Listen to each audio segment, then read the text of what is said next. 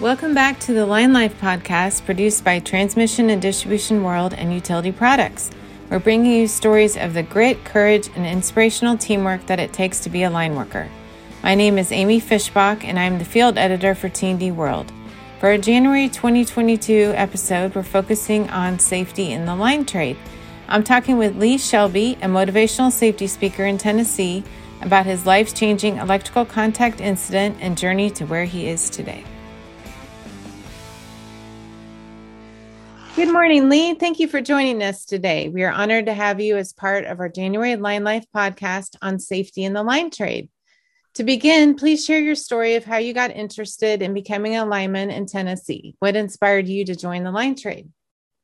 Well, whenever I was a very young uh, child, my best friend's father was a lineman at the same company, the municipal utility that I was employed at when I was injured and I just liked watching him and the guys that he worked with, his crews. I liked watching what they did, and it was always really uh, thrilling to me to be think about being that far up off the ground, just standing on a couple of inches of steel holding me up, just a just a couple of little spikes holding it into the pole. I thought it was just a really cool job, so I wanted to do it. That's how I got into it. Wonderful. And next, I'd like to talk about safety in the line trade, which I know is something you are very passionate about. Can you please share your personal injury story with our listeners and take us back to that day in 1991 when you were 28 years old and had an electrical contact accident? Yeah, whenever I was uh, working at MLG&W for the utility, I was a lineman, uh, 28 years old. And I was injured one day when we were doing a service change out. Our job that day was a, I worked on a six man line crew. And our job that day was to change out a service and set a lift pole in this lady's backyard. Doing that, um, we had got the lift pole set, and I was on. I had was in my bucket, and I was set up on a uh, pole at a circuit on 23 kV circuit running on it north and south. And I, my job was to cut down an open wire secondary going to open wire service going to her house. And I decided that I was going to use a pair of bolt cutters that day. So whenever I got up in the truck that morning, um, jumped up in the bucket, got ready to go to work. The uh, grunt came across the yard and started setting up my bucket truck for me and getting everything ready to go. And whenever he did, he asked me what I wanted to work with. And I said, give me a pair of bolt cutters. And he did. He gave me a pair of uh, three foot red metal handle bolt cutters. Now, this is not because he did anything wrong. This was just what I asked for. And we didn't have any hydraulic tools on our trucks at the time. We, our trucks even outfitted with hydraulic equipment, um, with fittings. So we just had big manual cutters and crimpers. And I just wanted a pair of bolt cutters to cut everything with. So he did. He reached in the tool bin, handed them to me, threw them up to me, and I put them in my tool pouch. But at that time, whenever I got out of the truck, I had my leather gloves in my back pocket. They were, it was, you know, we always carried around. We all, everybody had leather gloves. We used to use them on the ground to make up material, working on the dock, whatever, on the ground. But I carried mine in my back pocket. So that's what I had. So when I got up in the air, I had my leather gloves on and I went to start work cutting down this service. So an open wire was a bottom hot leg. The uh, bottom hot leg is you know it's vertically attached to the pole. So the bottom is hot leg is a hot. The bottom conductor is a hot leg. Middle conductor is a hot leg. Top is a neutral. And when you look at the sketch, that we were working off of that day, there was a 24 inch gap from the neutral, which was the top of the rack, to the primary conductor. We had a single phase tap running back to the toward the road, the same direction the uh, service was. Single phase tap was uh, running off the 23 kV circuit. So I put it at about 13,200 volts. And whenever I went to and, and in doing this, I just had a, like I said, I had on a pair of leather gloves and and I'll get back to at that time why I did that. But whenever I got in there, I cut down the the bottom hot leg. Just opened up the, the bolt cutters, spread them apart, and I stuck it on the bottom conductor and clipped it, let it hit the ground. Opened them back up, stuck it on the middle conductor, clipped it, let it hit the ground, and I opened it back up. And whenever I went to the neutral to clip the neutral, um, I didn't, I, I was, my hands were far enough above my head that 24 inch gap closed in real quick. And as soon as I went to contact the neutral, the back of my right hand went into that overhead tap, that single phase tap that was running across top of my hard hat. So at that point, I made, I went phase to ground on that 23 kV circuit, which, like I said, was about 13,200 volts. They went into the right hand, into the bolt cutters, and up the left handle of the bolt cutters, traveled up my left arm, and my exit wound was under my left armpit. So, as you know, every, everybody knows that electricity, if it goes in, it's got to come back out. It's not going to stay. It's going to come out somewhere. And that's where it came out was under my left armpit, which meant it didn't do the normal um, of what we all know it can do, which is to go straight down through your lower extremities, maybe a foot, a leg, whatever. It didn't do that, which meant all of my core was still is still intact and no heart, liver, lungs, kidneys, no internal issues in my core because it never went through it. So I was very fortunate for that, that it just came straight back out. But you know, and, whenever I do these presentations, I travel all over and do these. I still travel a lot, even though with, we're in the situation we're in right now. Um, my traveling's picked back up, but I do a lot of virtual and traveling. But I always, when I go through this with people, I always remind them. I said, you know, you have to remember the era that we were working in back then at 23, you know, in, in the 90s, 80s and the 90s, you know, what was safety like? It was, this is, oh, some places it was non-existent. Some places it was very lax. Some places it was, it was better than others. But in where we were, it wasn't, you know, it was good, but, you know, I chose to wear my leather gloves that day. And because I did, I cut. Only reason I did was I had worked in them before and cut down services and secondaries, low voltage conductors in leather gloves before, and been successful successful at it. I had got popped a few times. I never got hurt. You know, I just got zapped a couple of times. Maybe I had a hole in my glove or whatever, but I'd been successful in the fact that I didn't get hurt doing it. And that's the problem. People are successful whenever they do these short, take these shortcuts, and that's what gets them. So whenever I had on my leather gloves, that's why I got burned because I did not have on my PPE.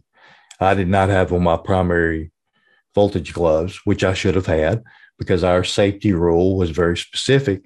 And it was in if you're in reaching distance of a primary conductor, you will wear your primary voltage gloves. Well, I was in reaching distance of a primary conductor because I stuck my right hand into it. So that meant I violated the safety rules.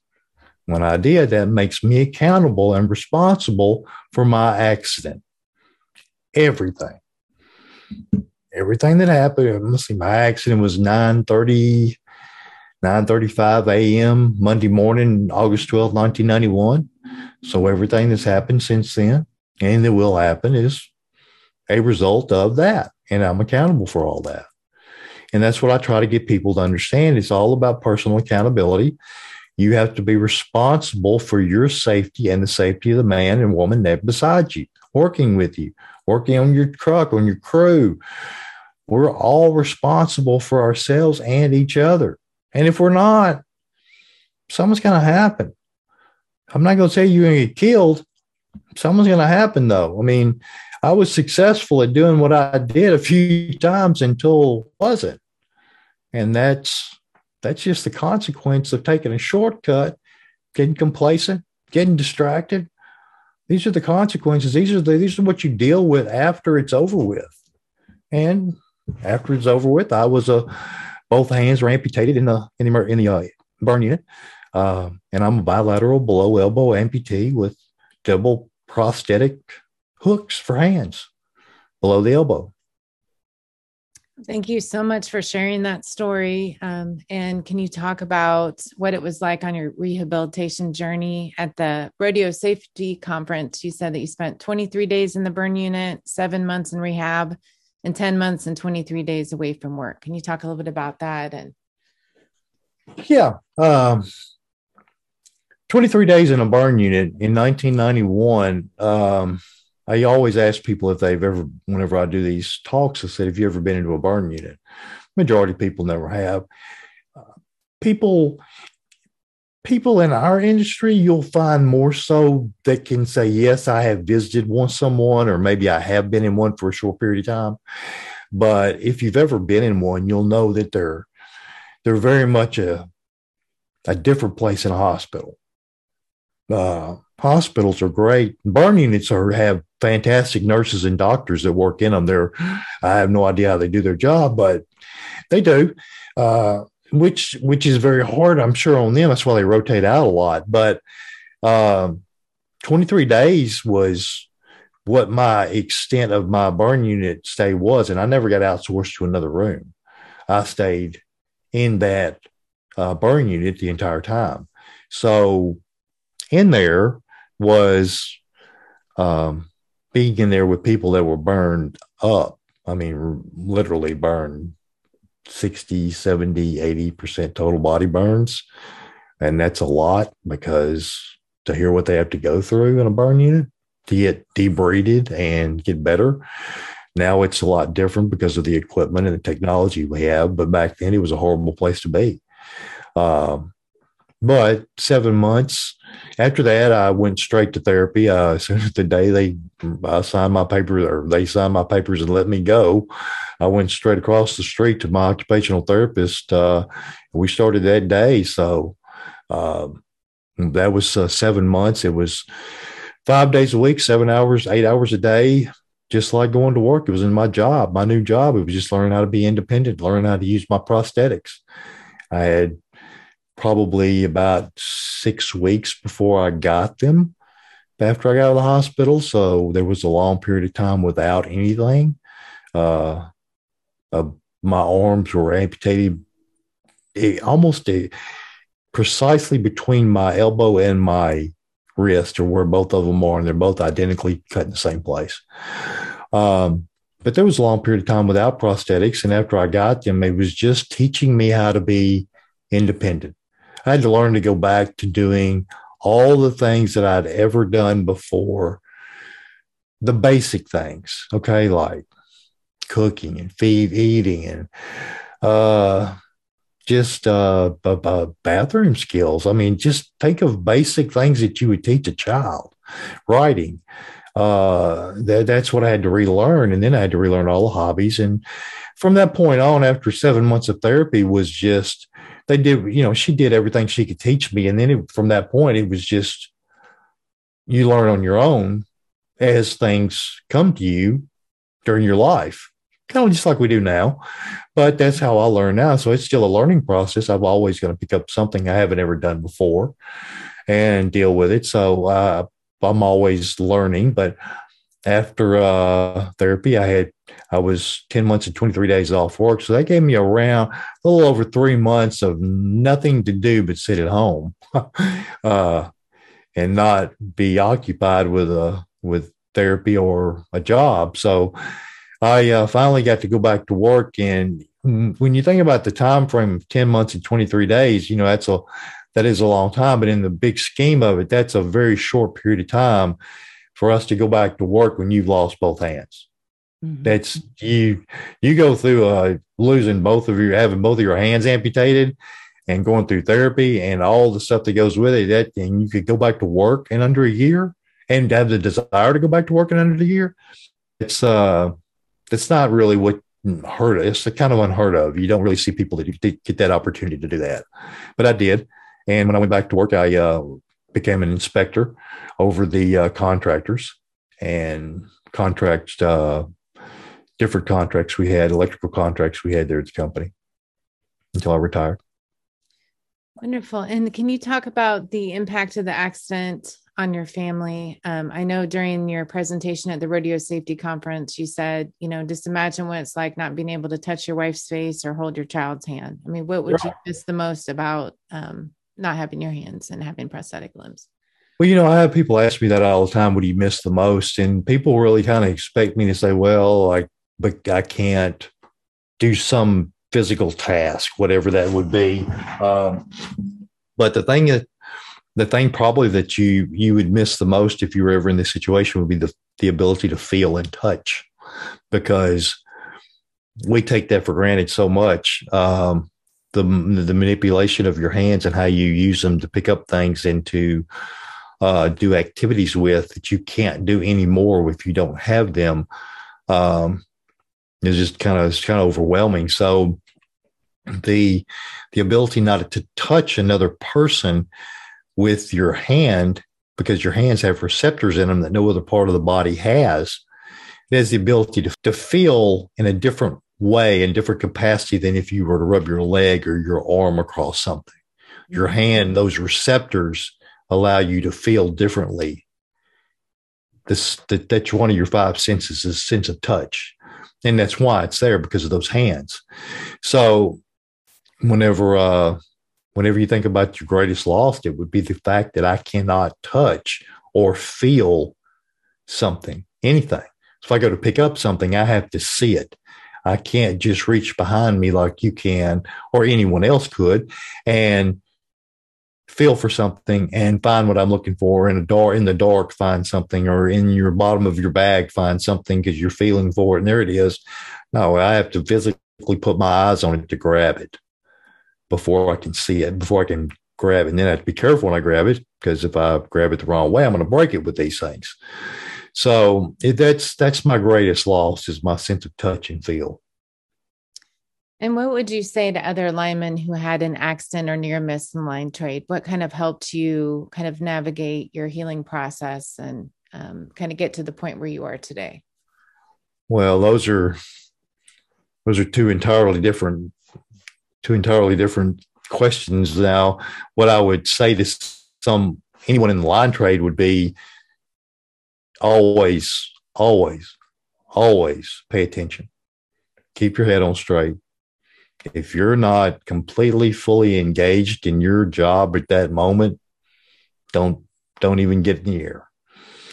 Um, known a known a lot of a lot of foremen and uh, superintendents and things of that nature who would not let their guys even get off the ground if they had a any idea that they were not engaged in or they had something going on, uh, some life thing that had going on in their life at that time.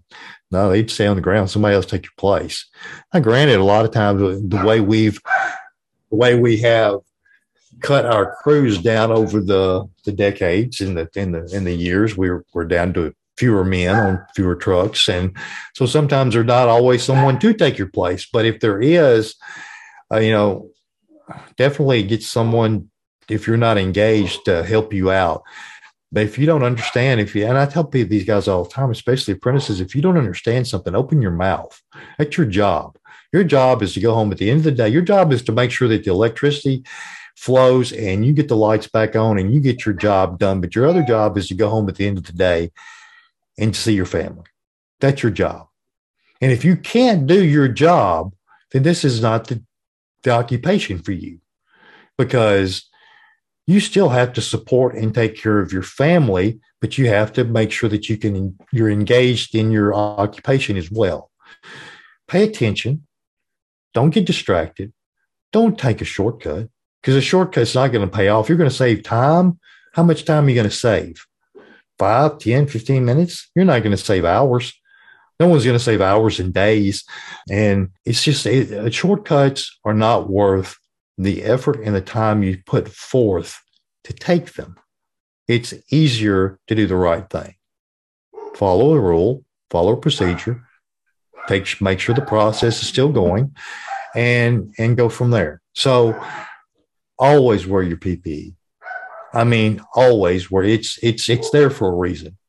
Okay, your your gloves, your sleeves, your line hoses, your your snakes, your blankets, they're all there for a reason. They're all there to be used by you for a specific purpose. That purpose is to protect you and save your life, to stop you from making an accidental electrical contact to a conductor through any part of your body uh, because you're in proximity of those conductors all the time. So your PPE is your is your line of defense, and it is your you just can't stress the importance of wearing your rubber gloves and sleeves. Yeah, they're hot. They're bundlesome. They're hot. They they get in the way, but they're there to protect and save your life. Do not discount that at all. Take take the opportunity to use them all the time. And you are now an author of two books and have delivered your safety messages to audiences nationwide. And how do you drive home the importance of safety in the personal protective equipment? Well, very simply, I always give them this one assignment, like you had mentioned earlier. Um, I walk them through this entire scenario of how this accident happened, what I did. I want them to understand that it's, you know, during it, it's about personal accountability.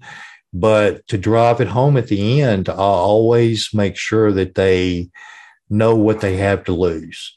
And that is, in my instance, it was my hands. And, and these are the things we take for granted the most. We take our hands for granted because we don't protect them like we should. And without them, there is a there's a million jobs we cannot do because you can't manipulate certain things with fingers and hands and if you don't have them.